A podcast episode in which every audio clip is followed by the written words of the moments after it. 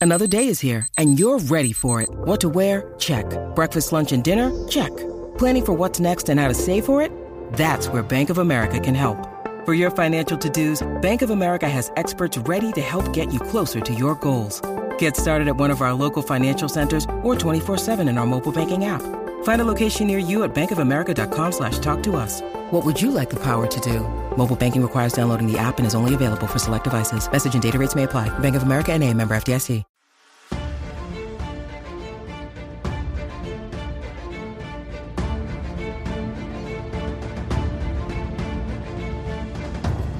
From the southernmost point of Dorne to the lands of always winter, and what is west of Westeros and the shadows in the east, this is Casterly Talk. I'm Ken Napzok, and we are about to take a deeper dive, a longer look at episode 10 of season 1 of House of the Dragon, The Black Queen. Oh, we have got a lot to talk about, directed by Greg Yaitanes, writer Ryan J. Condal, one of the showrunners, of course credited writer on this one. Quick summary before we begin. Dawn has broken on Dragonstone, and with it comes the news from Rhaenys herself. King Viserys I is dead, and Rhaenyra's succession has not just been challenged, it has been usurped. King Aegon II sits on the Iron Throne in King's Landing, and Rhaenyra Targaryen must decide what to do next, even as she experiences a traumatic and excruciating stillbirth honor, justice, and ambition sit at the center of this episode as many on Dragonstone want to follow Daemon's rage into war.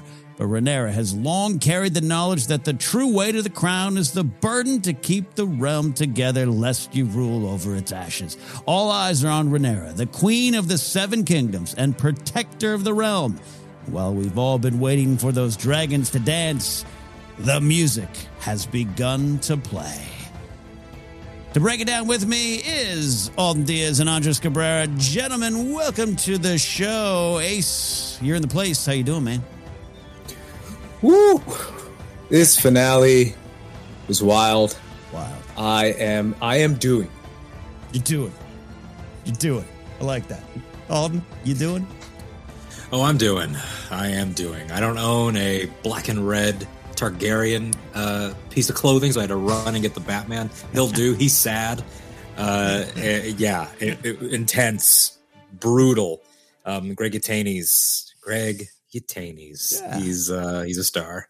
Yeah, he's got that big bushy beard. And he's a great director, returning direct this one here. A lot to talk about. This is the finale. We'll talk about waiting for next season. Uh, we got Andres for about an hour here, so I want to dive into the overall thoughts and we'll begin with you, Andres. Uh, thoughts, what you loved, uh, feelings, questions, uh, things maybe you didn't love. All of it's on the table here as we look at the overall reaction to this episode, sir. I think uh, what I love the most about this episode is the fact that we got to spend more time with Emma Darcy as Rhaenyra. Mm-hmm. And, and I feel like after spending so much time with the Greens last episode and seeing how kind of putrid they are, we spend more time with someone who's a little bit more sensible, yeah. Uh, uh, someone who has the the ability to stand up for themselves and, and fight back, but not push too hard, not burn down an entire kingdom, and have a balance. And there's a reason to want to support her. It's mm not just this, oh, she's the main character, she's a queen, let's support her. It's she's good as a queen. She's built different. She does have the ability to balance difficult decisions while also not having just no mercy at all. So I feel like that's my favorite part. Mm-hmm. And the council just deliberating and deliberating on what to do. I absolutely love all that council stuff. Oh man, that's a great way to start. I love your take on Rhaenyra there. Yeah, the blacks and the greens. Uh, it's a social media hashtag war. Which side do you uh, stand with? And I, I keep thinking the show's trying to play it as fair and balanced as it as it can. But I don't know. After every after every episode, I'm kind of like ah, maybe they just don't want me to like the Greens. And by the way, that's pretty easy for me to do. Not like the Greens. They want to make Westeros great again. And here you have Rhaenyra on the other side, and a scene up top with her with her son, uh, Lucerys. I, am not perfect. I'm not perfect. And I think that's an honest take on it there. So I'll uh, t- uh, tag you in there on uh, overall thoughts there. Yeah the the fallibility of the characters right is has come to the forefront. The fallibility of the choices the the of of the unreliable nature of fire and blood being played with being imbued. There's a take here super controversial. It really shouldn't be in my opinion and we'll talk about it. Um and and the way that it has brought forth the i'm not perfect which is really sort of saying we my side is not perfect. No one is. This is the this is the gray fantasy world we have the good and evil fantasy world. Their season just ended. Now this season is over, and we have gotten the full picture now of the brutality of what awaits. First blood has been drawn. The war has officially started. From Daemon's point of view, it already started. From Rhaenyra's, it could still be avoided. From Rhaenys's, it can't be avoided, but there is still restraint to be had. And so everybody's perspective came to the forefront. This was basically the here's my take episode, and mm-hmm. even Corlys getting his take in, and yeah. and to see it from the youth and from the older generation and the people in the middle like Rhaenyra was uh, extremely powerful. Yeah, a lot of fun themes to dive into uh, in a pretty intense episode, which has been kind of the calling card for the House of the Dragon, Dragon, Dragon show this season. And yes, that you would say is the calling card of the brand itself. But even today, I saw an interview with Ryan Condal saying, yeah, in season two, we're going to find ways to maybe organically work in a little bit more humor. There was definitely some funny moments. I think Rhaenys had some great looks this episode. Uh, there's some stuff that, that yeah. look at Daemon uh, was hilarious. Uh, but this has been a pretty intense, in your face kind of show. But it did it, I thought personally, in a different way. They've been pretty open and honest that, and all the scenes, including uh, this week's episode, the traumatic um, uh, stillbirth scene. I know that doesn't hit with everyone. I know not everyone needs to see it. Not everyone wants to see it. But I, I do applaud the show for knowing its audience and what its audience skews as and saying, we need you to sit down and see this reality. We need you to see this character, uh, what yeah. uh, what they're going through. I, I've loved that. And I thought it all kind of came to head well in this episode. Yeah. Yeah, I would agree. I mean, it's uh, it's something that I knew we were going to talk about. It's something that I want to be extremely sensitive to in terms of our yeah. viewers, the different viewers of House of the Dragon. It is without a doubt, one of the most uncomfortable and disturbing things I think across all nine seasons of HBO's Westeros so far. Uh, there's nothing in Game of Thrones that is as directly depicted in this way. There were horrific births going all the way back to season one of Game of Thrones and uh, Daenerys and, and and we know we were told what went down there. We did not have to see it. Here you see it. They don't shy away from it. It's not even obscured shots. They're very direct shots and um, I think we'll be in a debate forever about whether or not you needed it. But I and, and I, even I don't have a set answer to that. But it was effective for me, and I think that it being right here as the opening, it's a um, it's a it's a clever way to add a reality to it in the text. It's the you know it's the, the deformity and the, the almost the dragon esque qualities of this baby doing the cuts to Syrax. It's like, is that really happening? Is it in her head? Is it just for the themes and the viewers? But I like that it doesn't matter it was a uh, it, it, felt like that baby's passing or, or, or stillbirth was the end of an era almost. You talk about it the, inside the episode, and, and Andres, I want to get your thoughts in here. I always value your insights, particularly on tough issues and tough conversations. Uh, but for me, I, I, don't think there's a wrong answer. If that was something you didn't need to see, and that was something you didn't want to see for whatever reason, something very real, uh, because that's obviously a very real situation. I, I, I think that your reaction to that is not just a, your point of view. I think it's right. Uh, I, I, mm. I, do mm. contend on the other side. I, I, have spoken honestly, but I, I, think, especially where I came from, my old job, which is a very male dominated, alpha male dominated uh, environment, this was their mm-hmm. show. This was their brand. And they are people who are, um, uh, you know, uh, not sensitive to violence, not sensitive sorts of things. And I think this show, from episode one to now, has put forth, uh, uh, has tried to, and it's not always going to be perfect. Not always going to be perfect. Has tried to put forth a perspective, and I really think that's kind of the audience that needs to hear some of the stuff and they need to get the attention. And the the harsh reality of it will get the attention. Whether they'll know the lessons stick with that kind of audience or crowd i don't know. I don't know but the show tried to take it. Andres uh, we're going big. We're going a big swing. Overall stuff with this big scene up top. Uh, any thoughts on that? Yeah i mean i feel like this entire show has done a lot like there's been a lot, and it kind of echoes episode one. And by a lot, I mean there's a lot of yeah. stuff you don't need to see. Uh, mm. I, I, feel like you could say that about a lot of scenes in this yeah. Uh, yeah. entire show. I feel like this was definitely to echo episode one, and it's supposed to echo episode one. But I feel like when it comes to unnecessary trauma, there's always going to be this endless debate, and it's difficult with a show in the same line as Game of Thrones, where we saw the Red Wedding, uh, w- which to me is up there. I still think that's dramatic. I still can't rewatch that, and I mm-hmm. still can't rewatch uh, episode eight. But that's mm. you know that's because my uncle, mm-hmm. Uh, mm-hmm. mm-hmm. Oberyn Martell. Yeah, yeah. Um, I, but I, I genuinely do feel like that's traumatic as well and mm. I feel like that's uh I thought that was unnecessary. And I and I remember watching that and feeling like, okay, why does a Mexican have to die screaming?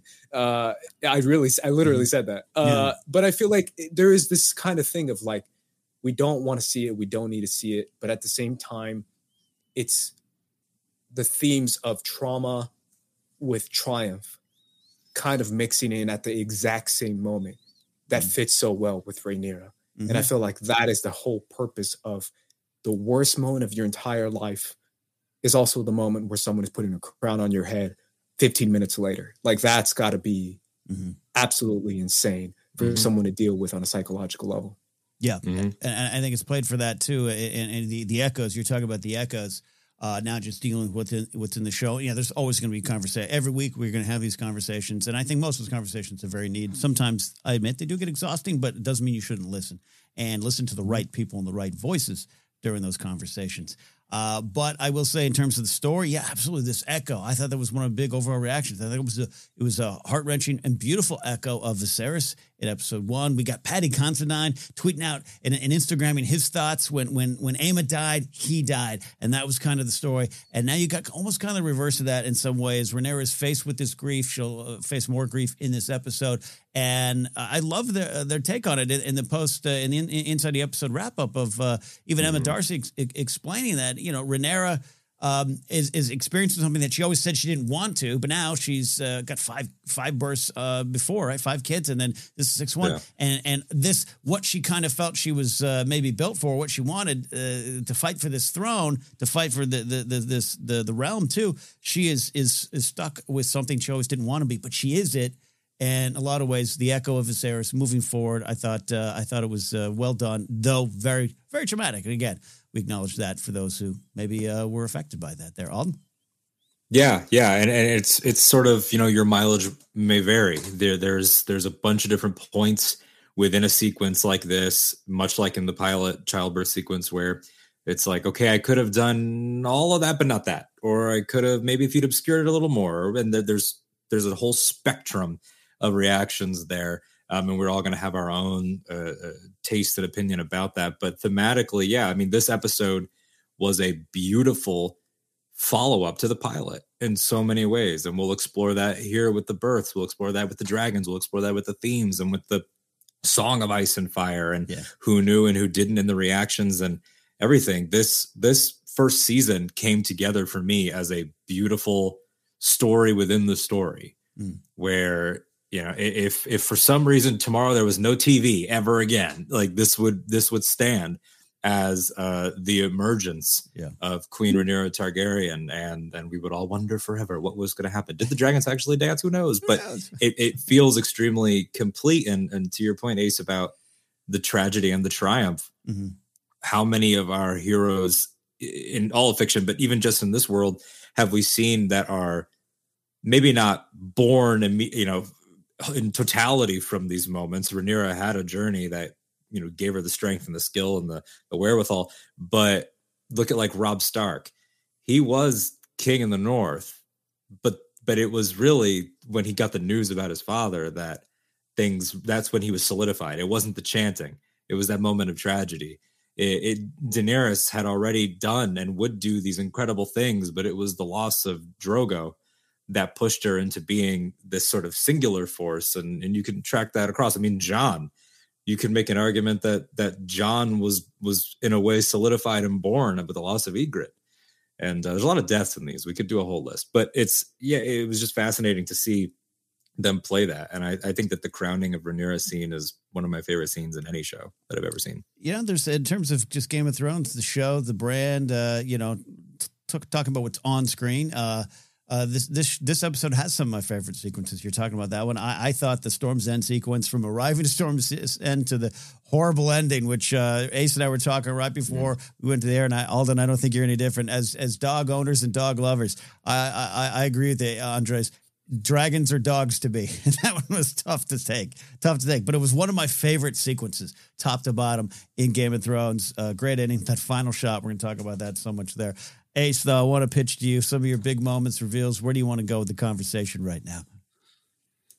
Let's go right to Storm's End uh, with it. Vhagar creeping in the background. I, I, I feel like Fire and Blood readers were excited for this moment, not because of the carnage. They were excited for it because of the cinematic nature of it. Mm. The idea of two dragons in the sky with lightning and thunder and fire fuming all around, like the mm-hmm. idea of a person on the ground looking up and seeing that mm-hmm. and seeing this enormous dragon fighting this smaller dragon in this epic rainy battle it's just you have to put that on film you have to see that on screen so the fact that we built up to it so perfectly with Lucerys arriving and Vhagar in the background looking like a T Rex from Jurassic Park in the rain. Yeah. Uh, and I was like, yo, this is already crazy. Yeah. And Aemond already there. It, mm. it, it, it, fit the scene perfectly. And obviously, him trying to escape uh, on Arrax was also another incredible moment. But the entire scene was done really well.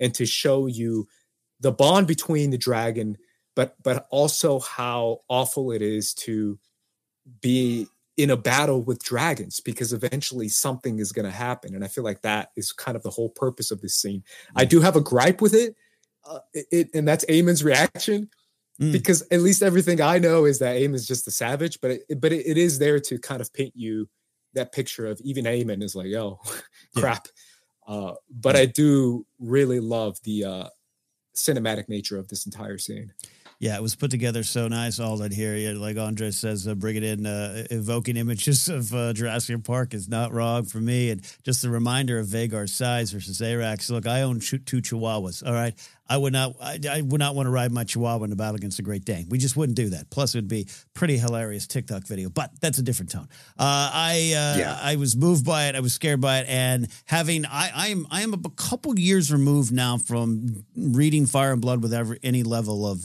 like detail. So this sequence I actually could not remember. I didn't think it ended well for anyone. But I was like, oh, I was pulled in. It just the cinematic nature, like Andres said. Uh, love the stuff. We're starting here big at the end, Alden, but this is some wonderful things. Wonderful stuff. Yeah, yeah. Jurassic Park and Jaws or a slasher film. Like it sort of had it all. It had gorgeous shots of the initial reveal to the viewer that Vhagar is on their trail with just the wingspan and everything behind Ooh, and great shot. and the way that it that it yeah it was gorgeous. And the and then the ending stuff being in, in broad daylight I think added a huge quality of of a cinematic punch because unless you know that's the that's the cinematic visual language of things are fine yeah. is out of the storm but you're not. And uh I you know Ace you touched on it. That is apparently the sticking point. And again I don't ever want to be like let me just spend an hour refuting Twitter drama because that could they could be like eight hours. But the apparently that is a huge sticking point. We didn't, you know, we're not doing leaks here. We don't do leaks here. This was out there for a few days. People had time to talk about it. People don't have respect for the process, et cetera, et cetera. Um, and that was a, a huge thing. Was in the book, it is cold blooded, straight up murder. Here it is the dragons are out of control. Both of them, mind you, both are out of control. Mm-hmm. Uh, serve uh, me, a- serve Arrax, me. right? Serve yep. me, serve me. Yep. Yep. Arrax throws the, the, the fire blast, and then all of a sudden Vhagar is like, I'm not having that because Vhagar is the largest and oldest living killer, the baddest of the bad, brought the realm to the knees. But I love, I love this so much more than cold blooded murder. That might work for the text, but for the story that this is telling for the for the picture of the show. King Viserys's words are all over this. It's a power we shouldn't have trifled with. To think we control them is wrong. The whole folly of House Targaryen and the fact that they inherit their parents' generational trauma, but even the generational trauma of the family. Here he has this tool of one of the of the conqueror, well, the conqueror's sister wife, but still this idea that this was supposed to be the thing and it was supposed to legitimize you, but you don't have mastery over it. And that's a theme that we even saw with Drogon's teenage rebellion in Game of Thrones, that period where Drogon was a, wild animal and couldn't be tamed. And mm-hmm. the way that that all plays here, it's it, it made Aemond, I think, not suddenly like, oh, we, we should feel so bad. And later things that we won't talk about in terms of war and retaliation, like suddenly people are worried about whether or not that stuff is valid. And we're not going to get into the future here, but it it's about commitment. You think he's going to land and go around pleading for a reprieve because it was an accident? Like I think this makes him more his mother's son. You you you messed with something and you ended up trapped in a situation. Mm-hmm. And uh, I think that the horror on his face shows like the youth, as they did at dinner, have now unleashed something that they didn't fully understand, and now we're in the sky. It's not just a fist fight by the, the pig. Like now it's it's bigger and it continues and it explodes. And so I, I understand if people maybe wanted him to be a, a straight up villain, but I don't think that's these characters. I'll, uh, will get you in on that. First of all, uh, this is a testament to me successfully muting so many words. I wasn't spoiled at all this week.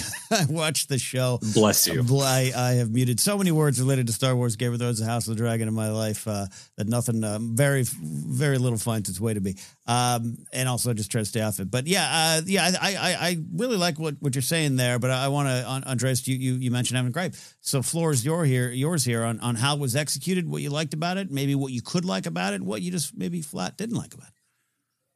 Yeah, you know, it really was just that one scene. It's just seeing Aemond's reaction because I, I, feel like when it comes to uh, uh, certain characters, I, I, feel like there is this hesitancy to go full dark mm. on certain characters, and I, and I, I can see it in the writers when it comes to, uh, for example, Alicent is is a perfect example of stuff added in the show to make her seem much more endearing, much more likable, much more mm-hmm. reasonable than she is in the books, where she is a little bit more on the Otto side. And I feel like this is a one to one clear cut villain. This is someone who spews some stuff that they actually cut from the show that is pretty jarring. Like the stuff he says puts Daemon to shame. Like mm it's absolutely vile and disgusting the mm way he speaks about Rhaenyra. And I feel like they also cut that to kind of make you feel like a little bit more inside that gray aspect of who Aemond actually is, where he's much more of a misunderstood uh, kind of emo child versus an actual cold-blooded killer mm-hmm. like a Ramsay or even like a Joffrey who actually likes killing. Um, so to me, it's like we haven't to, to me there's no way you go up in the sky to take someone's eye with with like Godzilla. like to me, like if if you're going to do that, you're going to do that to kill, or you're going to fly away eventually. But you're not there to just play games. You're there to straight up murk somebody. And I know the at the end of the show they said that it was just to scare, like a bullying run. Yeah, yeah, like they were like he, he was there to scare him, and, and I was like did he?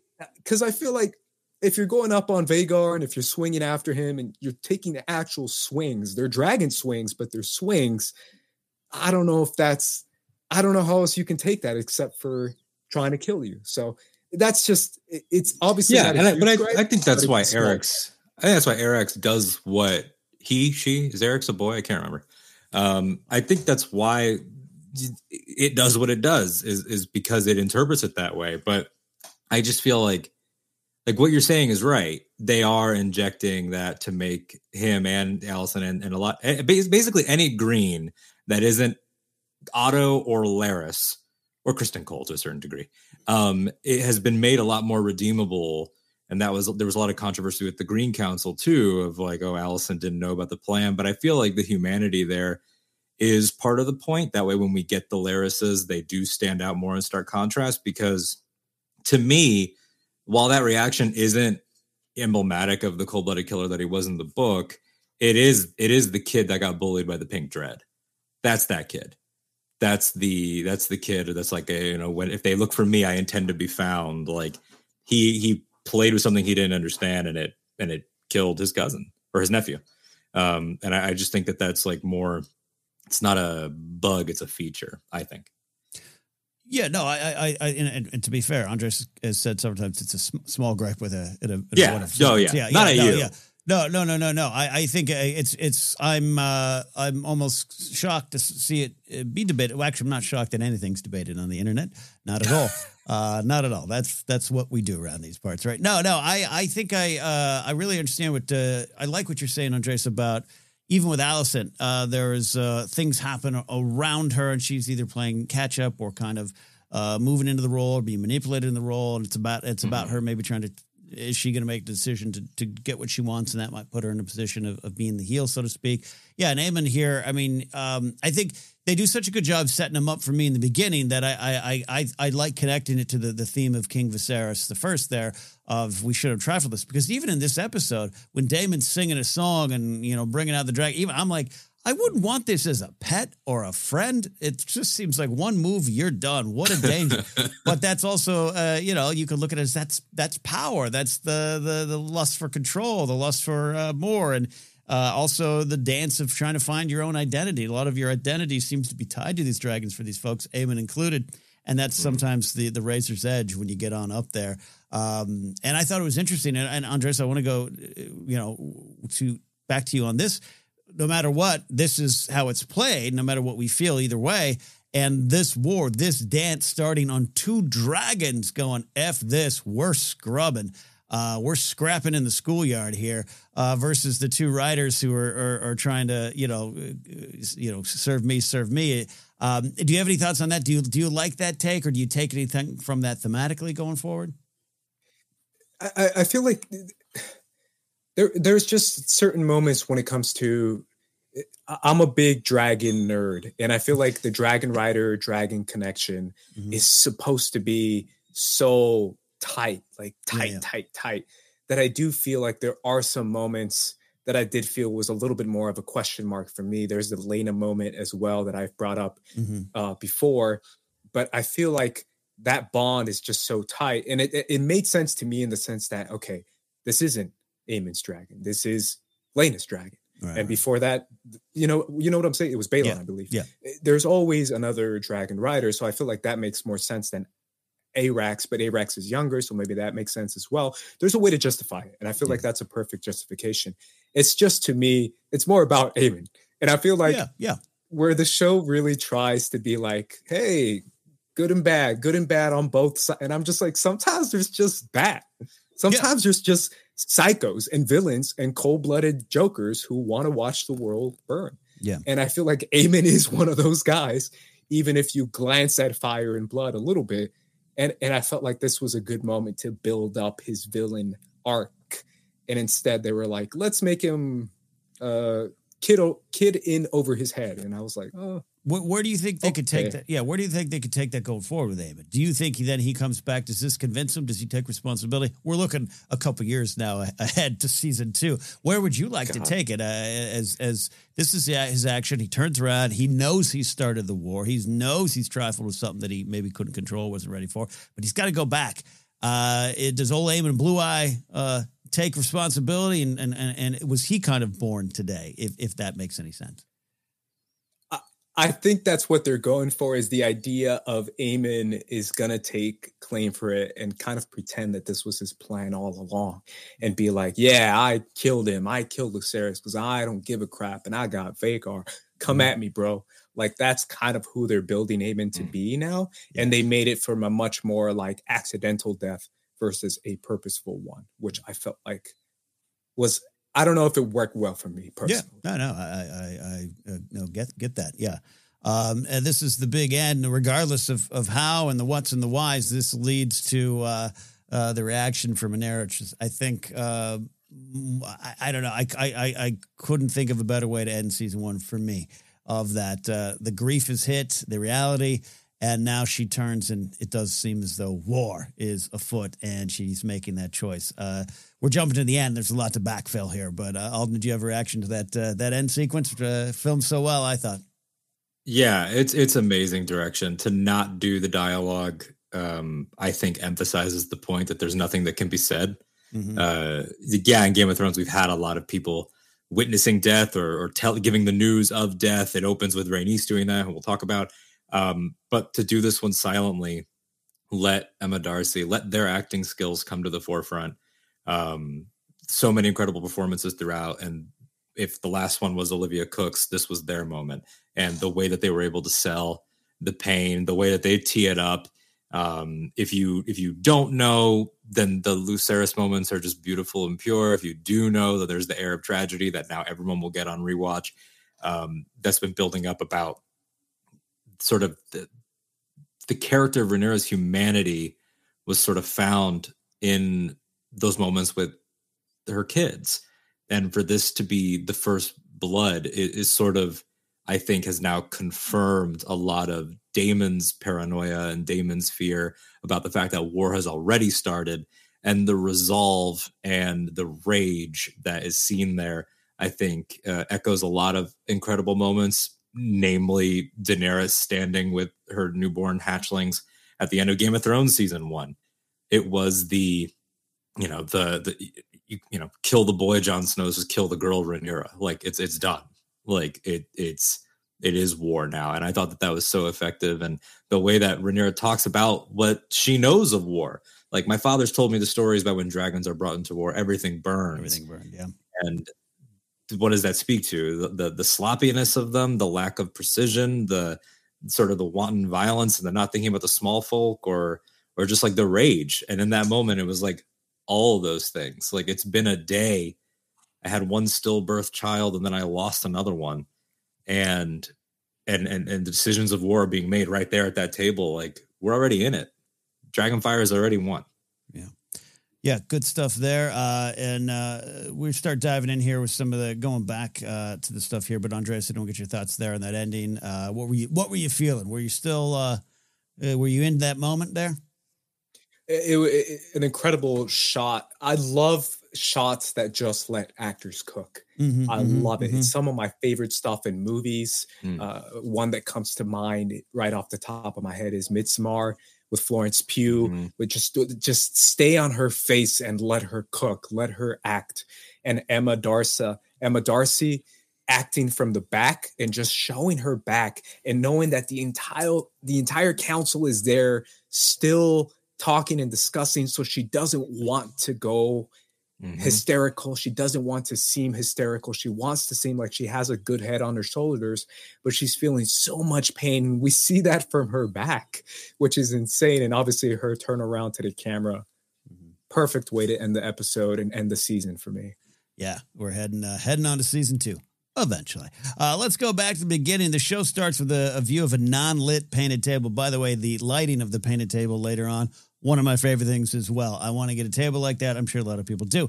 Uh, this is the story of the Greens and the Blacks, but this is also about the realm. And this episode does start with some sweet moments with Lucerys and Rhaenyra that now have uh, a special pang in all of our hearts now uh, upon rewatch. But this this slow move over the realm, over what we're about to uh, fight for, I, I really uh, took a lot of the, that from this episode about Rhaenyra, about what her duty is, the true call of leadership, this true burden. Uh, and the fact that she realizes in this episode, in an intense scene in which Daemon is, quite frankly, an abuser, uh, the the the, uh, the the the debate about who rooting for Daemon, which also was part of last week's discourse, is interesting now after this week even too. But we'll talk about that in a second. But um, her learning that oh, you didn't know because Viserys didn't tell you about the uh, the dream, the conqueror's dream, because he didn't trust you. I got the information. I know how to do this, and I understand the burden. Uh, yes, it all goes away, but even uh, you could argue to me, I would say that the choice to go to war uh, from her, maybe, hopefully, still factors in the realm, but we'll see. Mm. Anyways, it was a big conversation because again, uh, Daemon's kind of has what what the uh, Twitter audience had all during the week to with Rhaenys Why didn't you burn them all right then and there? Uh, and maybe that would have solved the problems. But she's already Rhaenys has already hurt uh, many killed many in the realm. I think the realm's going to have a reaction to that. Uh, so Alden, I'll start with you here. Uh, this theme of of how to protect who's what's who's actually protecting the realm, and isn't that the role of leadership? Yeah, I both Daemon and Rhaenys in this episode. You, you already touched on one of them, the Daemon voicing uh, an online concern. Um, the, the show almost. I, I I strongly advocate for weekly. I would never choose a binge. Yeah. But so help me, when you get an episode like this that so directly raises the questions, it makes you want to go around whatever realm you live in and just demand that everyone just watch a show. because maybe the show is going to address yes. uh, what you are speaking to. Maybe the characters also have opinions on the things that they are a part Look, of. I, I learned I learned this lesson in the modern era of movie and TV discussion and viewing. I learned this when the uh, Sana Starros showed up in the Star Wars Marvel line and said she's Sana Solo, uh, Han Solo's uh, wife, and we all for a month screamed about it, and then it was like, oh, it was a ruse. Sometimes maybe just sit back and the show or property will answer the questions you have, yeah, or like, ask so- them for you too. Yeah, and that was a 30 day wait. This was Yeah. a seven day wait. Yeah. Uh, it all, it's all it took for somebody to say. And and Rhaenys gives the answer that a lot of us, you know, intuited from her actions, which was it's it's not my place to start this. Yeah. and it was like and it was that point of view that gave Rhaenys the the final sort of solidification of the of her view of Rhaenyra. Mhm, She mhm. observes Rhaenyra's resolve, observes her ability to, to sit back and think, her consideration, uh, her temperament, all those things, things that people have remarked about Rhaenys. Mhm. They've never been more similar than they are now. Uh, they've come a long way from the, uh, you know, dunking on the young girl uh, Yeah. back in earlier in the season. Um, and to see that all come to the forefront here was great. And then in terms of the Daemon of it all, I mean, look, I wrote uh, a classic Alden Twitter thread about Daemon because I thought that him helping his brother up on the throne was one of the most beautiful things I'd ever seen. It was tender, it was sweet, it was amazing. Never in that did I say or did I have the illusion that this guy was suddenly not what he was. I mean, mm-hmm. the to have the brotherly story closed in a beautiful way. There was still an act of brutal murder in that scene. This is still the man who bludgeoned his first, first wife to death with a rock, who murdered her in cold blood. And this is not me defending any choices that were jarring or, or potentially triggering, of course, in the same way as, as the childbirth could have or probably will be, unfortunately, for many viewers. Um, it was an act of spousal violence right there on screen. Um, it is a brutal world. And it's not me saying it's Game of Thrones, you should know. Not necessarily, but it it it is entirely, I think, in character. Um, whether it was needed or not is up for debate. But the way that this episode explored his um, refusal to deal with things, he won't even go to like with Laena's birth, he stood in the doorway. With this one, he's not even there because he refused to deal with the first one. He mm. refused to deal with the news of his brother's death. He refused to deal with not just charging in. He's a powder keg. And Matt Smith has described it as a tightrope walk. And I think this was them saying he can have a beautiful moment with Viserys and still be his own kind of monster. Is Yeah. he is he any better? It's him and Otto on that bridge. And they're both terrible in their own ways. Daemon just happens to be more endearing. It's tra- it's unfortunately tragically real world, not a justification of any of the actions, uh, real world or otherwise. But even a great man of uh, a symbol of peace, John Lennon, was uh, racked with uh, violence uh, and abuse all through his life. It is just Yeah. kind of the nature of it there, and this is more of a study of it. Again, yeah, uh, could I have done without that particular moment? Yeah, maybe. Yeah, I could have, but it was there, uh, and it's all part of uh, you know uh, him, uh, his passions, uh, more than his passions, his angers uh, his vengeance, his his revenge, uh, leading it all to war. Uh, but uh, I'll just uh, double it back a little bit here. I want to get you in on uh, on the conversation too about about the realm itself, uh, Rhaenys and her answer. What do you think about it? What do you think about all the stuff going on here? It's interesting how Rhaenys doesn't declare for Rhaenyra as soon as she comes back. She kind of Mhm. waits to declare, and eventually she waits for Rhaenyra to gain her respect uh, to be on that Iron Throne. And she is the one who tells Corlys, "Let's join this fight." When Corlys is like, "Yo, you're right. I've been overly ambitious. I've overreached," and she's like, "No, no, no, no. She's worth supporting. She Yeah, yeah. is." that queen. She is the queen we've been waiting for. She will be a great ruler. We should absolutely join this fight. What's the point of all this loss we've already faced if we don't actually get something out of it? Was kind of what I Mm. felt like Rhaenys was saying in that moment. And I love Corlys coming back into the council and showing his knowledge and his power. But obviously, Corlys and Rhaenys are my favorite of the of the entire show, probably. Yeah. Uh, so I love those moments. But if if I want to tack into uh, tackle uh, Daemon a little bit too, yes, da- Daemon still is Daemon. Uh, he still is that person that we all have seen him to be throughout this entire uh, season. And uh, there's this need to to be a part of it for Daemon, and, and it's always been there. Mm, and mm, obviously, we see mm. that when he's Love over that. with uh, talking to Laena, but he always feels like I'm left out, and and that's why he snaps. Like, Mm. what are you talking about? How do I not know about this? And there's Mm. this insecurity that's still there, even though he literally has everything you could possibly want as a prince, but he still doesn't Mhm. have exactly what he wants. So I, I felt that in that moment, but I still feel like we're going to see way more of it. And I and I love, love, love that Matt Smith is the one who is leading the charge with with this character because I feel like that's it's it's in such good hands that I I, Mm. I don't want to hear anything about aging and he's not aging.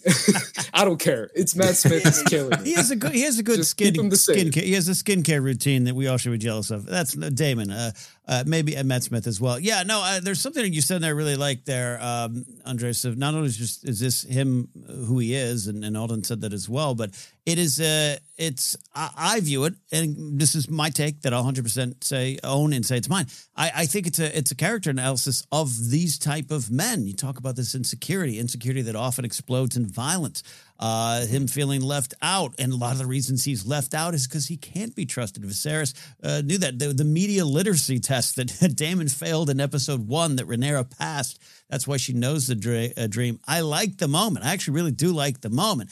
Uh, sometimes I, I wish we, you know, had those little acts of violence. I don't necessarily we think we we need to see for those who misinterpret it. But I think if you're listening, and those again, the some of the intended audience might be the Daemons of the world who love this show. They love the dude that wears the armor, that pulls out the sword, and does the badass fight against an army by himself and rides the dragons. And uh, this entire season has been Daemon literally not been able to complete uh, sexually at all at any time. He is uh, he is impotent there. Uh, he is always left out. He is always prone to his uh, violence and, and and always getting himself in more trouble and always coming up short. And I think it all kind of came to head in this episode for me. And he's still a fascinating character. I think one of the reasons Matt Smith, who I've been very familiar with but haven't really studied like a lot of other people do. I, I'm not, I'm not a doctor fan like you are, Alden. Uh, though congratulations on now there's 17 doctors in an episode or something happened cool this weekend. I don't know. Close. Very close. Close. Um, no, I know. I know what happened. Um, I just, yeah, I, I really love what you're saying there, Andres. It's in good hands.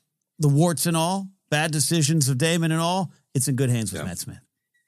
Yeah, yeah. I just want to build on that. Uh, You know, we we talk about that iconic moment. It's already an iconic moment across all of TV. He he was there. It was that that one of those. It'll be one of those. Like, did you know that Viggo Mortensen actually broke his toe when he kicked that helmet? Like, did you know? Did you know that the did you know that the crown actually fell and they and they left it in and Matt and Paddy stayed in the scene? Like, Yeah. it'll be one of those things. If anything, that beautiful moment, which I described as one of the only times Daemon was able to close a wound without opening another one uh, unless you're Vaymond. Um, because even in Rhaenyra, like he's shown undying loyalty to his brother and his niece slash wife. Uh, gotta love Westeros, and that, but that one required the murder that got Laenor off the hook and everything. Him closing the book with his brother was done purely out of love, and if anything, to a personality like this, and I agree, it is the unpacking of that personality type that would make this I didn't know sting harder Hard. because he had he thought days days prior, just a couple of days, he thought we went out on a good note, and then it's the record scratch of he still didn't trust me. Like Yeah, it's Really? it's the realization that maybe you were never trusted, right? Maybe at times you were, at times you weren't. But it, yeah, the fact that Yeah. like you were never in line for this. You the good never- note that they went out on of me placing it on you finally is now sullied a little bit for him.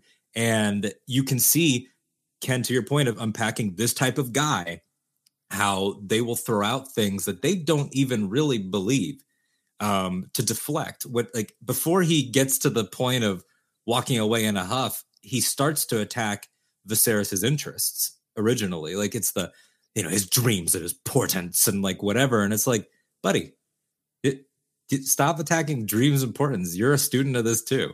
Like you both were old Valyria guys. Like don't lie. Don't act like you wouldn't also take it seriously if you'd known. Uh, and and it, it- it's the kind of thing that he knows that his brother was a guy of integrity, and that makes it worse. Yeah. He knows immediately when she says "Song of Ice and Fire" that something real is being talked about. Yeah. And I think he's afraid of having any type of conversation um, unless that conversation is him calling for Otto Hightower's head, which is another scene. Which that we should talk about. I absolutely want to talk about, especially uh, Andres uh, is gonna uh, has uh, his other taping duties with the first cut. Uh, we want to make sure we get to that in time. But Andres, you're, you're, you're reacting to. I love the Otto Towers uh, Otto Hightower scene. First of all, I'll say this: I'll give him credit. Otto shows up himself. All right, he put his head head on the chopping block there. Your reaction to the scene and your thoughts and insights on it. The fact that everyone is like, "Why didn't you burn uh, King Aegon right then and there? Why didn't you kill the head of the snake right then and there?" It's Otto. This guy is the point guard of the Greens. Like Yeah. this guy is controlling the offense. He's calling out the defensive calls. Like he is the top dog. Like as much as we want to say it's Alicent, as much as we want to say it's Aemond, it's actually Otto, and it's definitely not Aegon. And and him being there, that's that's your opportunity to Mm. be like, Mm. I, I wouldn't be a kinslayer. This is Otto Hightower. I'm not killing my cousin or Yeah. my niece or my nephew. I'm killing the point guard of the freaking the Greens. guy, the quarterback, the guy, the head coach. yeah, yeah. Tom Brady. Yeah, uh, I, I'm with you on it too. Though I love how it played out, and I love, I love it. And I want to talk, uh, Alden, when, after we get your thoughts, uh, your opening thoughts on this. I, I love the presentation of the page uh, from Alicent to Rhaenyra. I think it meant so much. That's part of what happened in the scene. We'll break it down, but yeah. Uh, the play, the, the tension of Rhaenyra showing up like a boss or like a Targaryen. Uh, clearly, Daenerys had some of that blood coursing through her veins uh, 200 years later or so. Uh, Alden, your thoughts on uh, Otto showing up at the doorstep?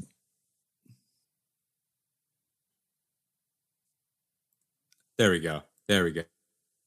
Oh, all right. Boom. I don't know Boom. what happened. We're in sync now. It, it was probably me. My apologies. Uh, yeah, I mean, you gave him credit, and, and he deserves credit. In World Otto, Yeah. you knew this could have been the walk to your death, and you still went. And in fact, the, the chances were very high that this would have been the walk to your death. And you can see beautifully. I mean, this is an acting show. This so so much subtle acting. The way that Rhys Ifans plays Otto's realizations of, oh, they put a crown on her. Okay, all right. Like, because they don't know that that Erryk stole it. You know, like Mhm. they they are realizing things about the blacks as much as the blacks are realizing things Yeah. about the greens. Yeah. Like, oh, they've made progress too. It's been a busy couple days. All right. Like he's sort of putting it all together. Daemon is chomping at the bit for bloodshed. It's a beautiful parallel back to the second episode of the show where he previously marched on the Dragonstone Bridge to try to put Daemon in his place.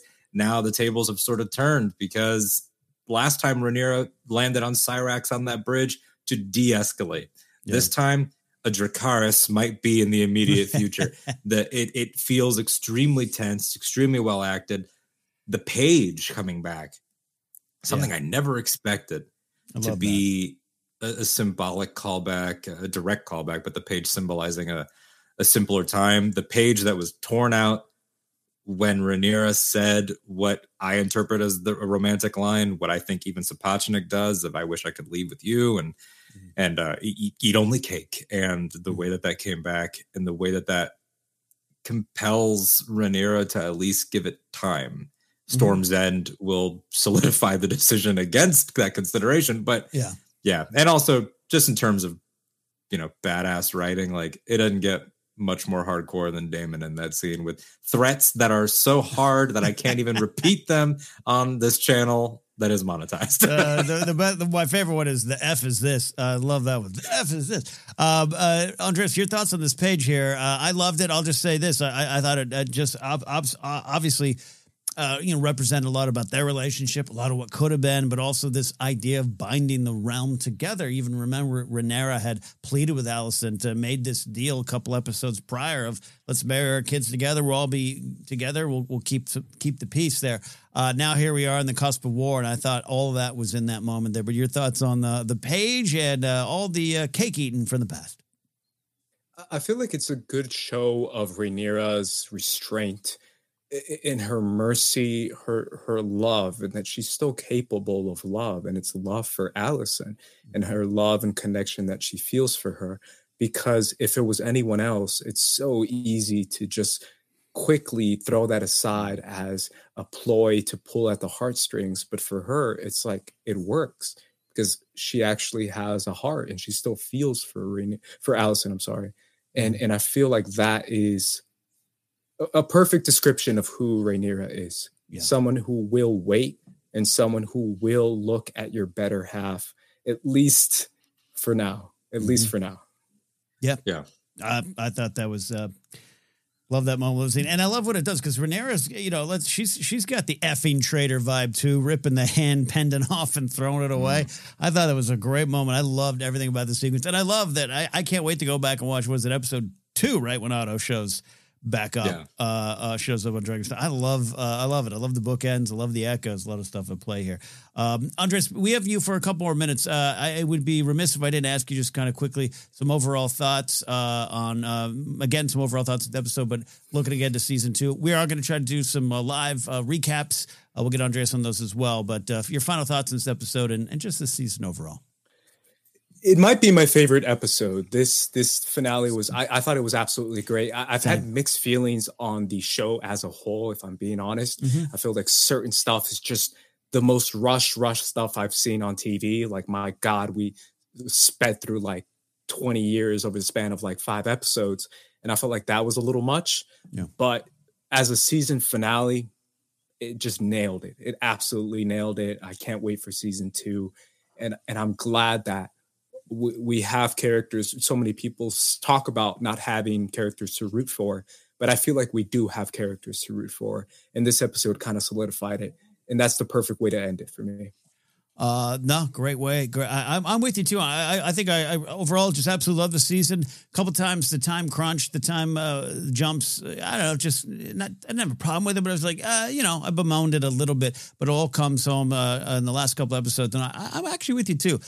I'll take a look. I'll watch them all again. This might be my favorite one so far, and I can't remember other than maybe season six where I said that about a finale. They're all good in the old show. We don't want to contrast com- compare mm-hmm. too much, but they were always the finale. We're looking ahead to next season. I love season one ends. I love Jeor Mormont. Are you going to ride out with me? Oh, great stuff. This one, oh man, the the call to war was a great way to end it. Um, Andres, we're going to say goodbye to you tonight. It's been always just a blast to have you around, but it's been absolute uh, important to have you around for this discussion and this show. Uh, more on the way. Tell them quickly though where they can find you because you got to go do some other wonderful work right now. Yeah, you can find me on Twitter and Instagram at Squad Leader Ace, and you could follow us at First Cut. I'm going to put my House of the Dragon reviews on First Cut on YouTube and First Cut on TikTok. Check it out. All right. Uh, we are going to bid adieu to Andres Cabrera. You'll see him again here. Uh, if you're listening on the podcast, we're going to take a quick break. When you need mealtime inspiration, it's worth shopping Kroger, where you'll find over 30,000 mouthwatering choices that excite your inner foodie. And no matter what tasty choice you make, you'll enjoy our everyday low prices, plus extra ways to save, like digital coupons worth over $600 each week. You can also save up to $1 off per gallon at the pump with fuel points. More savings and more inspiring flavors make shopping Kroger worth it every time. Kroger, fresh for everyone. Fuel restrictions apply. But if you're oh, watching live, we are going to be continuing here on YouTube. I said watching live. I'm so used to going live, uh, Alden. We're not live yet. Tape tonight. I don't like going live for full discussion. I don't like going live for recaps because I get distracted. I want to talk about things. And then on the on the full season recap, we'll go live and hang out with some friends. Yeah, yeah. I think that th- it requires so much unpacking that almost like the hangout setting, it's like you get distracted and Yeah, everything. I'm I'm right there with you where I I, I like to you know I'm on, I'm on the East Coast and everything. We do these on West Coast time, so I have the whole season I've had like that I'm sorry. A little bit of time. No, I'm just, don't don't apologize to me. They should be simulcasting this or building things around the East Coast.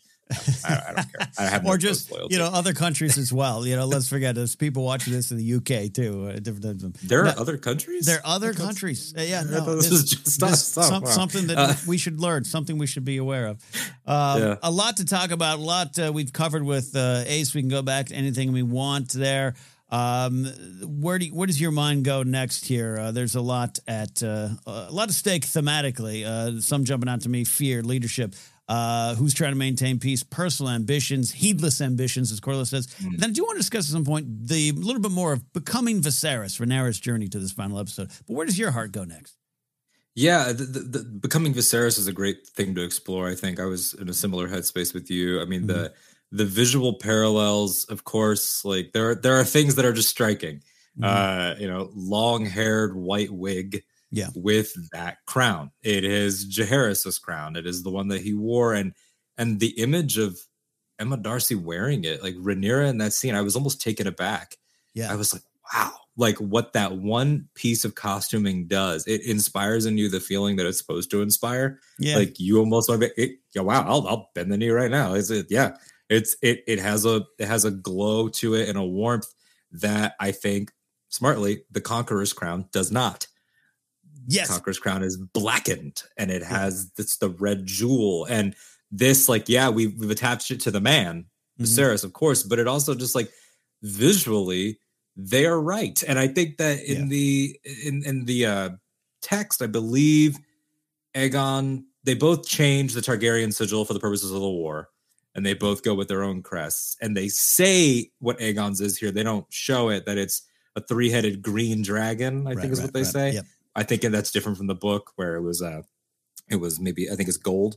Mhm. Um but but doing that to emphasize the way that these changes have happened and the way that everything is changing, the way the realm is changing, but what doesn't change is that she's wearing her dad yeah. and and that we didn't need a new one in the way that they had to go find something from the from the the vault Well, to fit. Yeah, what what what what it highlighted is, and we did discuss it last week, and I definitely saw it discussed online too. Of last week, uh, the coronation in the dragon pit and and Rhaenys uh, stuff aside, it was such the Hightowers present the Targaryens. It was Yeah. just so Yeah. not the real thing.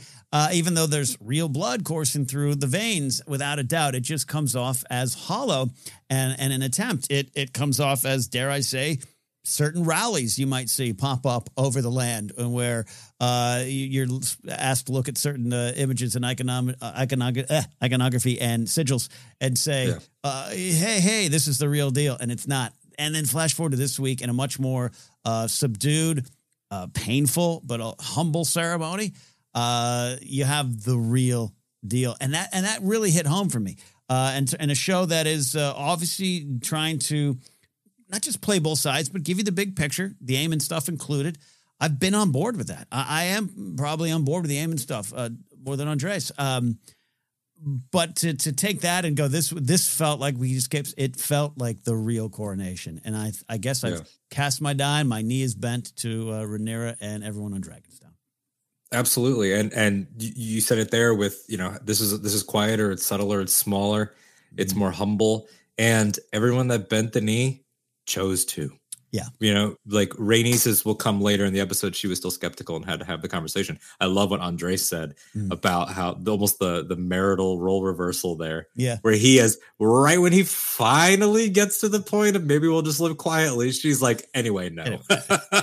and no, you've been away for six years. Uh, yeah, no, th- things have changed, pal. But and so she doesn't bend the knee, and, and that's that's her. But everyone else that's there, mhm. having Sir Eric with an E, uh, say re- renew his uh, Kingsguard vow. Yeah. Um, while Daemon, you know, you hand Daemon an object, you get a little scared sometimes.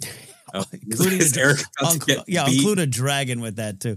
Yeah, yeah yeah it was like oh all right okay um but the it was quiet it didn't require any of the pomp and circumstance and Yeah. the fact that everyone chose to you can have you could have every commoner from the wall all the way down to Dorne Yeah. forced to cheer it doesn't mean anything in comparison to just a few people that believe in something believe in Oh. someone Talk about real man. And this first season, uh, we'll see as the show uh, kind of does a controlled spin out into a greater uh, moments and Mm-hmm. sequences and set pieces and war wars to come. Ryan Condal even commented on that in the same interview where, where he talked about, uh, "Don't worry, we understand what you all want, want some humor," which has been one of my complaints during the season.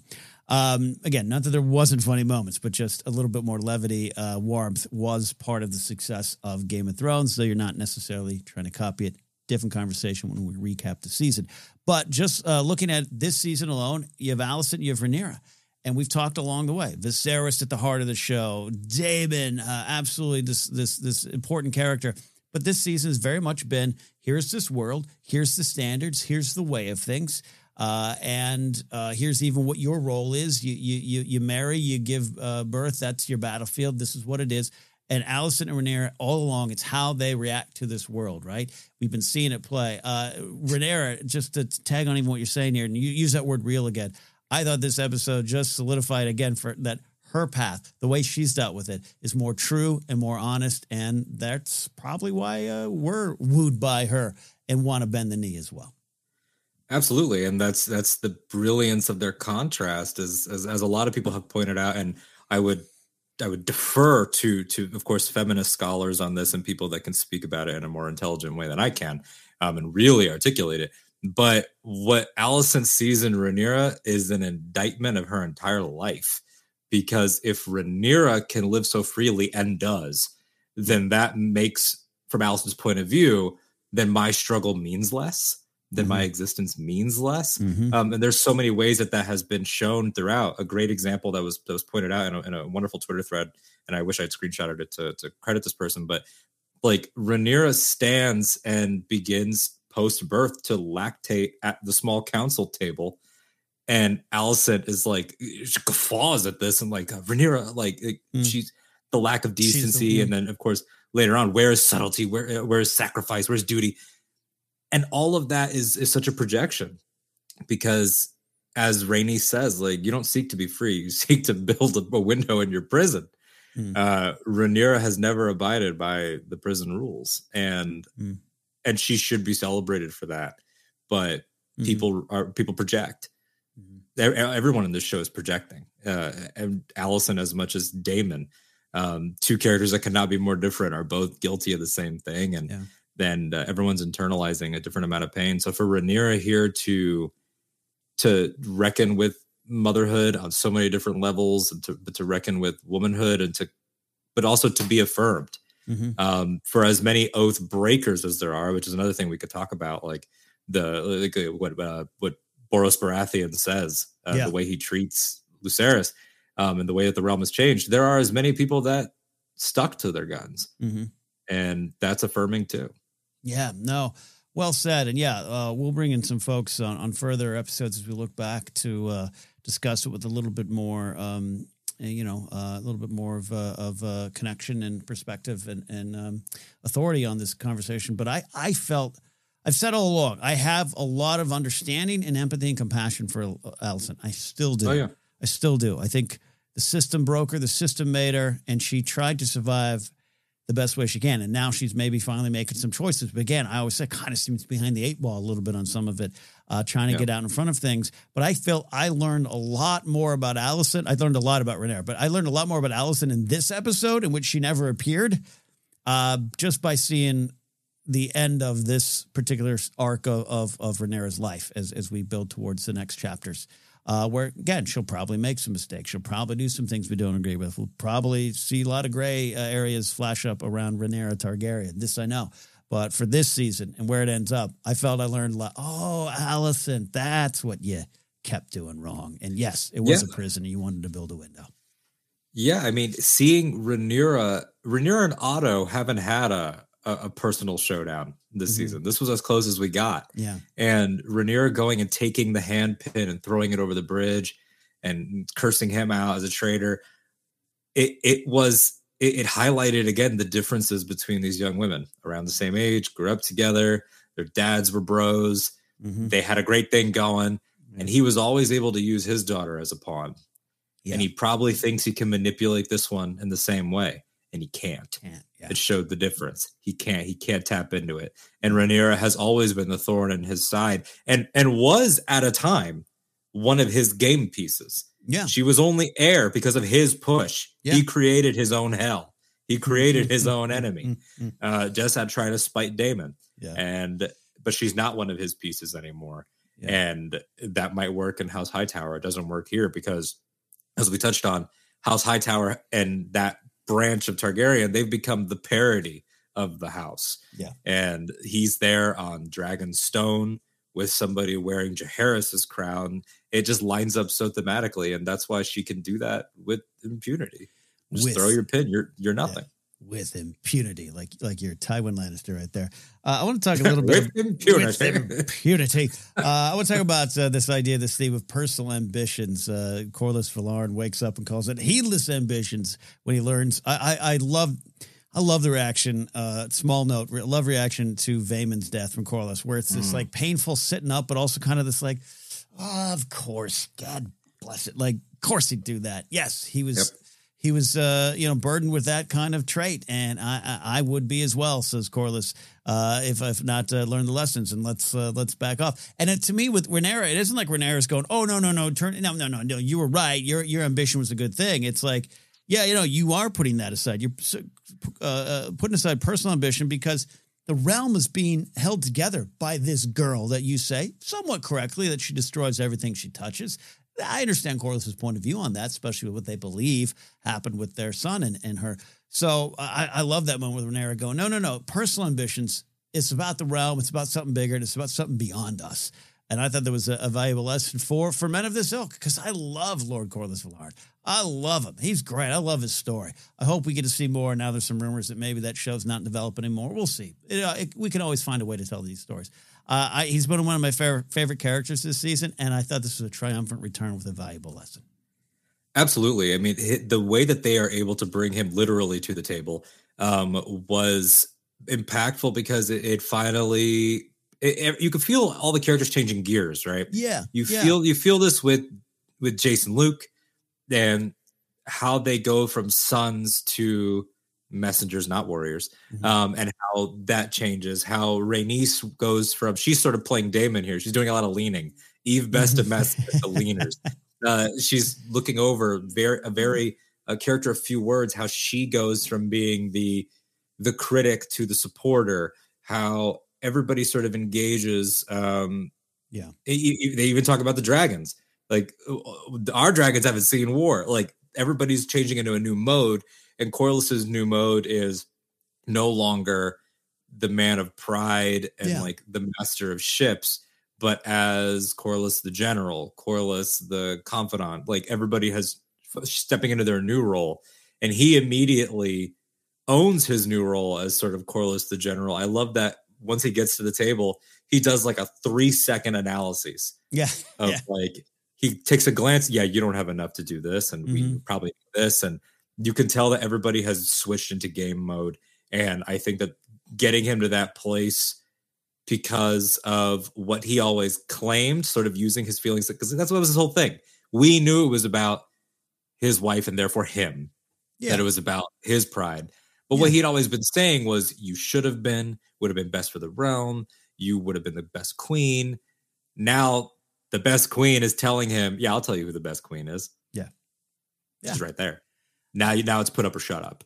Yeah, and look, and and, and this all this ambition uh, does come with a, a, a reward, a spoil. He's taken the stepstones. He's uh, blocking off the shipping lanes, and it all kind of uh, uh, works for me in the sense of he is coming back and it's no longer by himself. And again, understanding Corlys's journey, if you know a little bit of the history, he's a very self-made man, uh, and, and that Velaryon family is. Uh, they they probably have a certain degree of power, position, and privilege, but they weren't looked as uh, as one of those uh, you know uh, high families until he made them one. So it all comes from a, a very realistic and understandable spot. It isn't just a pride to be prideful.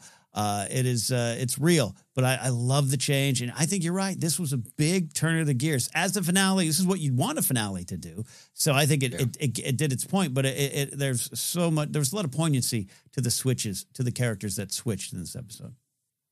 Yeah, definitely. And, and in terms of sort of seeing like how far we've come, um, the way that you know the Corlys Daemon relationship is still there. You know, she she notes like Daemon took his head, and he's just like, yeah, tracks. Like it just all like it's all there. Steve Toussaint, incredible Yeah. performer. Um. I was glad that he, you know, people were missing him. I'm glad that he got to be here, and his arrival at the painted table is sort of the solidification of of the blacks. It was it was sort of like Yeah. the full team roster at that moment. Yes, uh, yes. even characters that you know their role was changed. Like they gave the Steffon Darklyn role to Sir Erryk, but Steffon Darklyn's still there. Yeah. Um, so it was like, here we are. This is the team. They they they are coded good right now. They Right are now. coded underdogs is the other thing, and I think that Yeah. on a you know we, we'd love to talk themes and we love to talk ideas and we, and we always will Mm. but also just on that real world level i think that these painted table scenes were the did you miss the game of thrones yeah. did you get hooked by the war of the five kings well we don't have five kings but we do have lots of talk of what houses we need we have talk of houses you know Mhm. we whether it's Arryn, whether it's Baratheon, whether it's Stark, uh, Seeing getting- Storm's End. get seeing storms End, which i mean correct me if i'm wrong didn't one stannis baratheon hold storm's end for like a whole long time Yeah. and didn't an onion knight sneak in there Yeah. now that i've seen it Yeah. I Yeah. want to see it Yeah, no, and then you know his a hole brother gave it to his other brother, and there you, you uh, don't start me defending Stannis again.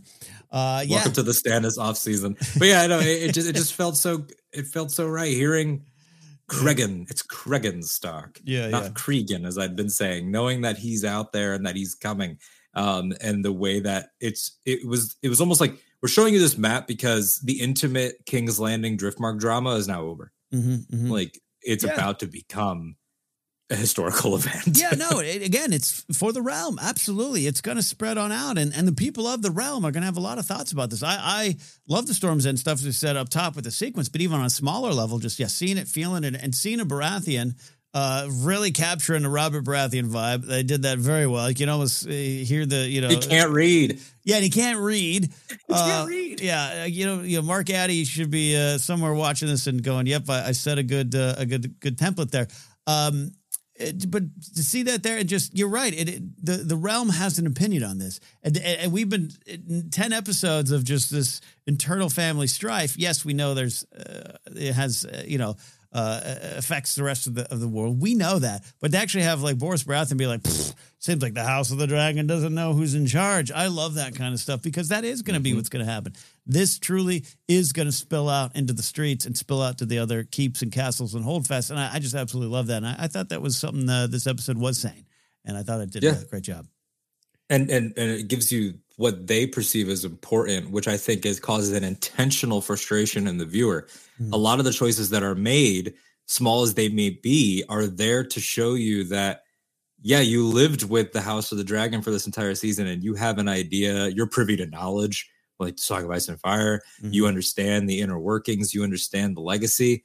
But to someone like boris it's literally just about who's going to marry one of my kids Yeah. and that causes frustration because we're like, it's so much bigger than that. But is it to Is them? Is it? That kind of mentality will endure Yeah. all the way down to your Walder Freys and Yeah. people like that, where that is extremely of the most of the utmost importance and is worth killing over. Like it, Yeah. it's all there. And it was, you know, for, for for Luke, obviously the end of his story, but for someone like Jace or even for Baela and Rhaena who are there, who when grandpa shows up, they go and they take the place by their betrothed. Yeah. Like Yeah. that that six years has changed things, man. They're not just your granddaughters to have as wards or cupbearers. Like they're coming into their own. And there was an air of even though it was Rhaenyra's episode of a of a coming of age that we talked Yeah. about with everybody coming into their roles. Um, I don't know if we're gonna stick with this Jace actor for a while. I hope we do because he's good. Mhm. Um, I know this war goes on a while and he can grow into that role Yeah. or whatever. Maybe he grows a beard, who knows? But uh, it had that feeling when they swore in Yeah. front of their mom that it was on, that Yeah. the, kid the kid shows over. kid, kid, yes, this laughable, uh, affable, happy, scrappy kids uh, kids year that we've had. Go forward, yeah, no, Yeah, but it's been great. It's been great. Lo- bunch of bunch of fun flowers and fireworks this season. No, it's like uh, Viserys, Viserys and Lord Strong when he's like, "Isn't this great, Lyonel? yeah, yeah. Mm. Boys picking each other up, Well, knocking it- each other it- down." it's funny though you say that. Uh, even um, I haven't done the full rewatch yet, right? Uh, which I will always go back and do of uh, this, uh, you know, this this season. Uh, I like to let it sit for a little bit, then I'll take that dive back in. But what you're describing, it does seem like the heady days where we just fought in in uh, the courtyards and we had uh, you know big old uh, ceremonies and and and festivals and feasts and hunts and uh, we killed pigs. Like it just seems so simple where we are at the end of this episode, which shows me that this was a great finale for that, for setting up the table for next year. Yeah, yeah, I, I talked about it a little bit um, on, on, live shows and a couple of previous discussions. This was Phantom Menace. It's like it didn't pop off, but we the conflict itself, but we needed it. Um, yeah. There is, I think, somewhere out there in the multiverse, uh, a lesser version of this show, lesser for me, that starts with, "Oh, we had this King Viserys and he dies anyway." Dance of the Dragons, and this took mm-hmm. this took its time and it earned everything, and and I think that at the end of the day, it's it's does it does bigness through smallness. Mm-hmm. The uh, the dragons and everything like the dragons were given more agency here yeah yeah. to the chagrin of many and it, yeah. it was brutal. Um, they're not just as as nikki called them uh, friend nikki kumar when i was texting him he's like people will now understand they're not just bikes. Yeah. they're not just bicycles that breathe that breathe fire. Um, but the fire bikes but it's still about people. Yeah. it's still just about people. About people and their fire bikes indeed yeah, no, absolutely. And look, even I've said like that some of the time jumps, I don't know, I, I even know how to describe how I feel about it. It's not a super negative feeling. I actually like a lot of the decisions. Some did happen so fast that I think a lot of it is I just wanted to stick around with some of those versions of the characters. And I do feel mm, they move yeah. fast at times. But I think when it's all said and done and this story is laid down on the tracks for three, four, five seasons, however this dance is going to go, and I know Condal's already out there talking about making this kind of an anthology series, which I'm for because it's just more time in this world. Um, I think when it's all laid on the track, I think you're right. This is a this season will be a a long prologue that I think I'll appreciate even more. Love the season so far. We'll have our recap thoughts later on the feed and the channel. Um, but I think I'll love it even more because of what you described. It wasn't like this, that, and now we dance. We took our time, even though it was fast. We did take our time, and now the dance is here, and it feels a little more earned for me. Yeah, and, and the moments that are going to sing more, we talk about, you know, Rhaenyra and like Alicent Daemon under the tree with that page. Daemon, I mean, I mean, the thing, yeah, the things in, in retrospect of of Daemon, I think the full picture of him, like mm-hmm. again, we you know what's what needs to be shown, what should be shown. Um, this show, I think, it, this show took great steps forward in terms of its uh, its gender politics and its representations of certain things. Still a long way to go. Um, having women in the writers' room, having women in the executive producing team, definitely helped. You can feel it. Uh, there is nary a full frontal scene uh, in a Game of Thrones thing, which if you had said that 10 years ago, people would have been like, you sure it's Game of Thrones? Um, and, you know, there were less depictions of assaults and less depictions of a lot of things, but still, um, but going back and seeing the full picture of his character, it's like when we met him, he was castrating and beheading people on hearsay. Just yeah. like, oh, he committed a crime, slice. Mm-hmm. Um, and seeing the full picture of Alicent, seeing the full picture of Otto, mm-hmm. some seeing his full plans come to fruition. What will we find? revisiting some of those early moves. And uh, it, yeah, it, it's going to be extremely interesting. I can't wait to go back into the pilot and see Aemma again for yeah. the half of the pilot that she's in, seeing how her words were like prophetic yeah. for so much of what was going to happen. Yeah, there's a, a, lot there, and yeah, I, I don't mean to make light of any of the discussions out there in the world. Every week is a you know new hot topic, hot take of the week on what these shows, not just Game of Thrones, but uh, House of the Dragon, but what all the shows do or do wrong.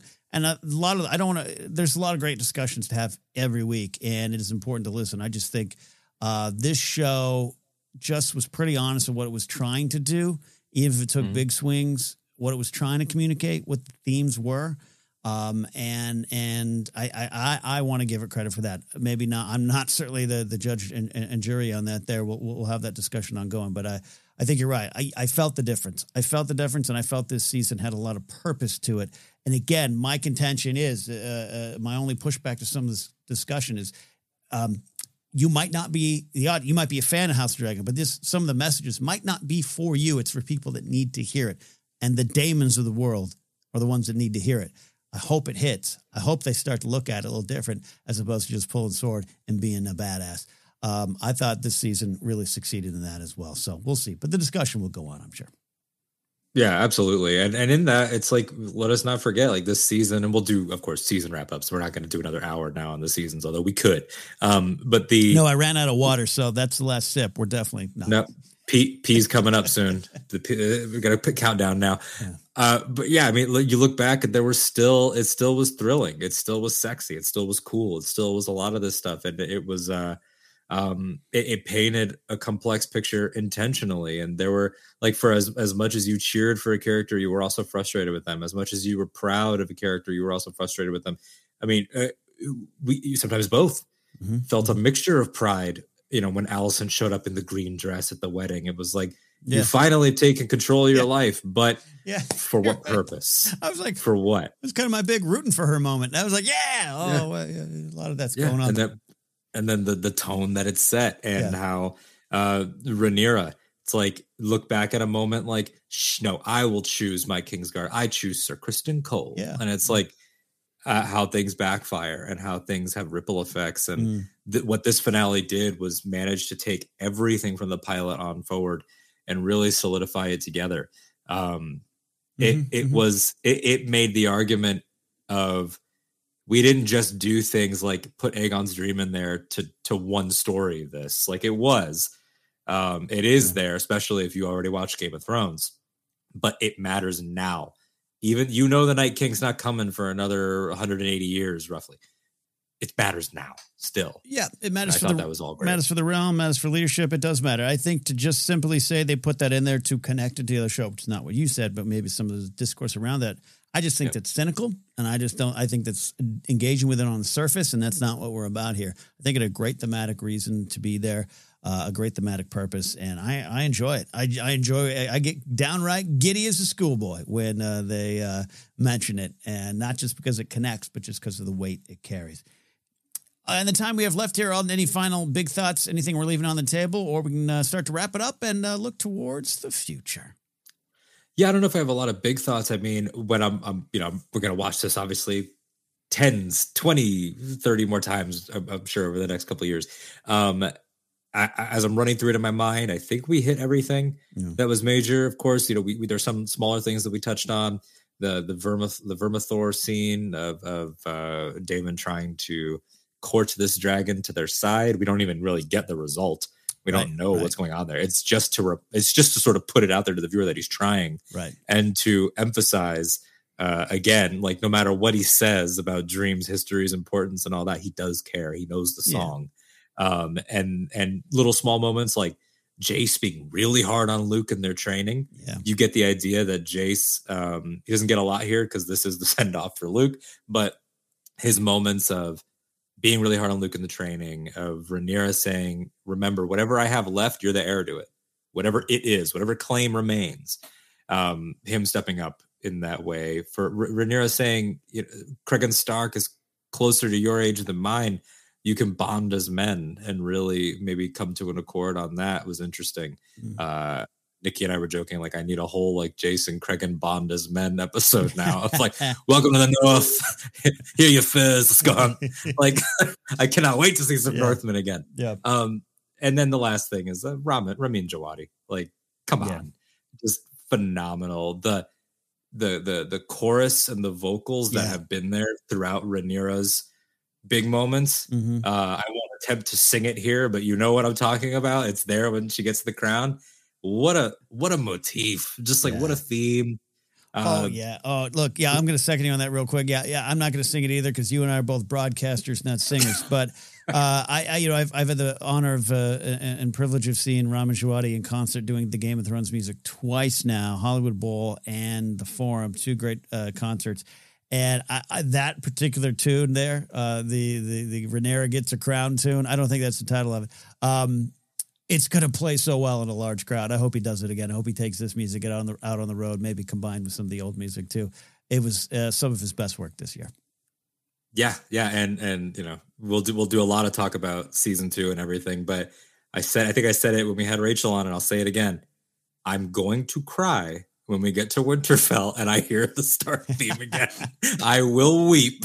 Uh, it, it, was great. It was extremely impactful. And there's so many unsung heroes that we don't talk about that yeah. I don't even know all their names. And I feel bad for not knowing all their names because the costuming gorgeous. Seeing yeah. Rhaenys's red armor in oh, better lighting. I love episode. Yeah. Amazing. Seeing the boys with their half red, half black tunics yeah. and just everything, the cinematography. I mean, this is this is a gold standard, and I encourage everybody if you're on HBO Max, which I'm assuming you are uh, because you kind of have to be to watch it. Um, well, I guess you could watch on HBO proper, uh, yeah. technically. Yeah. Um, but yeah, the house that dragons built, 20 plus minutes for each episode, incredible behind the scenes stuff. Mm. Um, definitely fortunate to have this team, and I hope that a lot of these directors carry over. We're losing Miguel. We just send off for Miguel. Yeah. Um, at least for now, I'll be shocked if he never directs again. Yeah, um, I can see that. Yeah but as a showrunner, uh, I just want to say I know you watch Miguel Sapochnik. Thanks so much uh, for everything.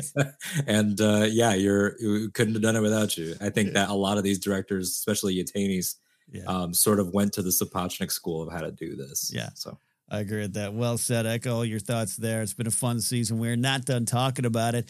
Yes, Casterly Talk's been going strong since uh, 2017 or so when it was Daily Thrones. We're still going to go on. Still going to look into this show. We're going to pick back up with the Game of Thrones rewatch. We are right at the episode that uh, causes Andres some uh, some issues there. The the uh, passing of uh, Oberyn Martell. We're going to pick that right where we left off. We're going to finish that Game of Thrones rewatch on this channel. I swear it.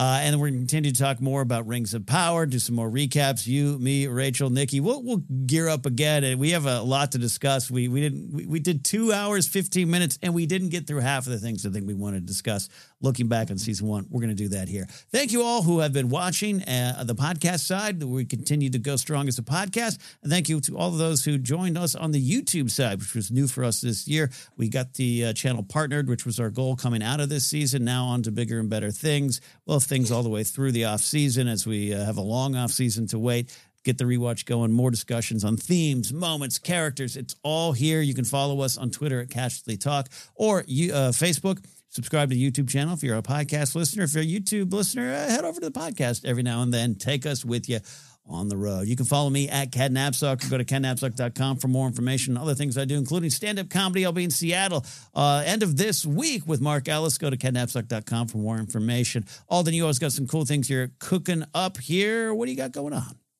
Yeah, you can follow me personally, at Twitter, Instagram at that Alden Diaz, T H A T A L D E N D I A Z, Octa Radio, a Star Wars podcast. It's where I do all my Star Wars interviews, lots of one on ones, lots of stuff coming up with High Republic authors, some Lucasfilm people that are going to be coming on the show, some fun stuff lined up there. It's also Andor discussion time. Uh, so Andor discussions happen weekly with different guests, trying to highlight people um, that we haven't had on before. But there's also a lot of returning guests, of course, because there's a lot of Andor, and there's still a lot to go on Andor. Uh, and that's exciting. I'm going to need it to help me get over the fact that I don't have my other fantasy shows right now. Uh, and then uh, also uh, here, Casterly Talk, doing uh, lots of stuff that I'm excited about. We got an off season to fill. We've been talking about some ideas, which is going to be really exciting. Um, writing around the internet, and I'll tell you where. Just uh, give me a follow. That's and right. we'll talk. That's right. And Alden is still trying to convince. He's at about 95% convinced me f- that we're going to cover Willow around here, at least do some coverage on the channel. So if you're in agreement with that, let us know if you want to talk about Willow here. We're just going to be discussing some fantasy over here on Casterly Talk. All right. That is it, my friends. We'll see you next time here on Casterly Talk.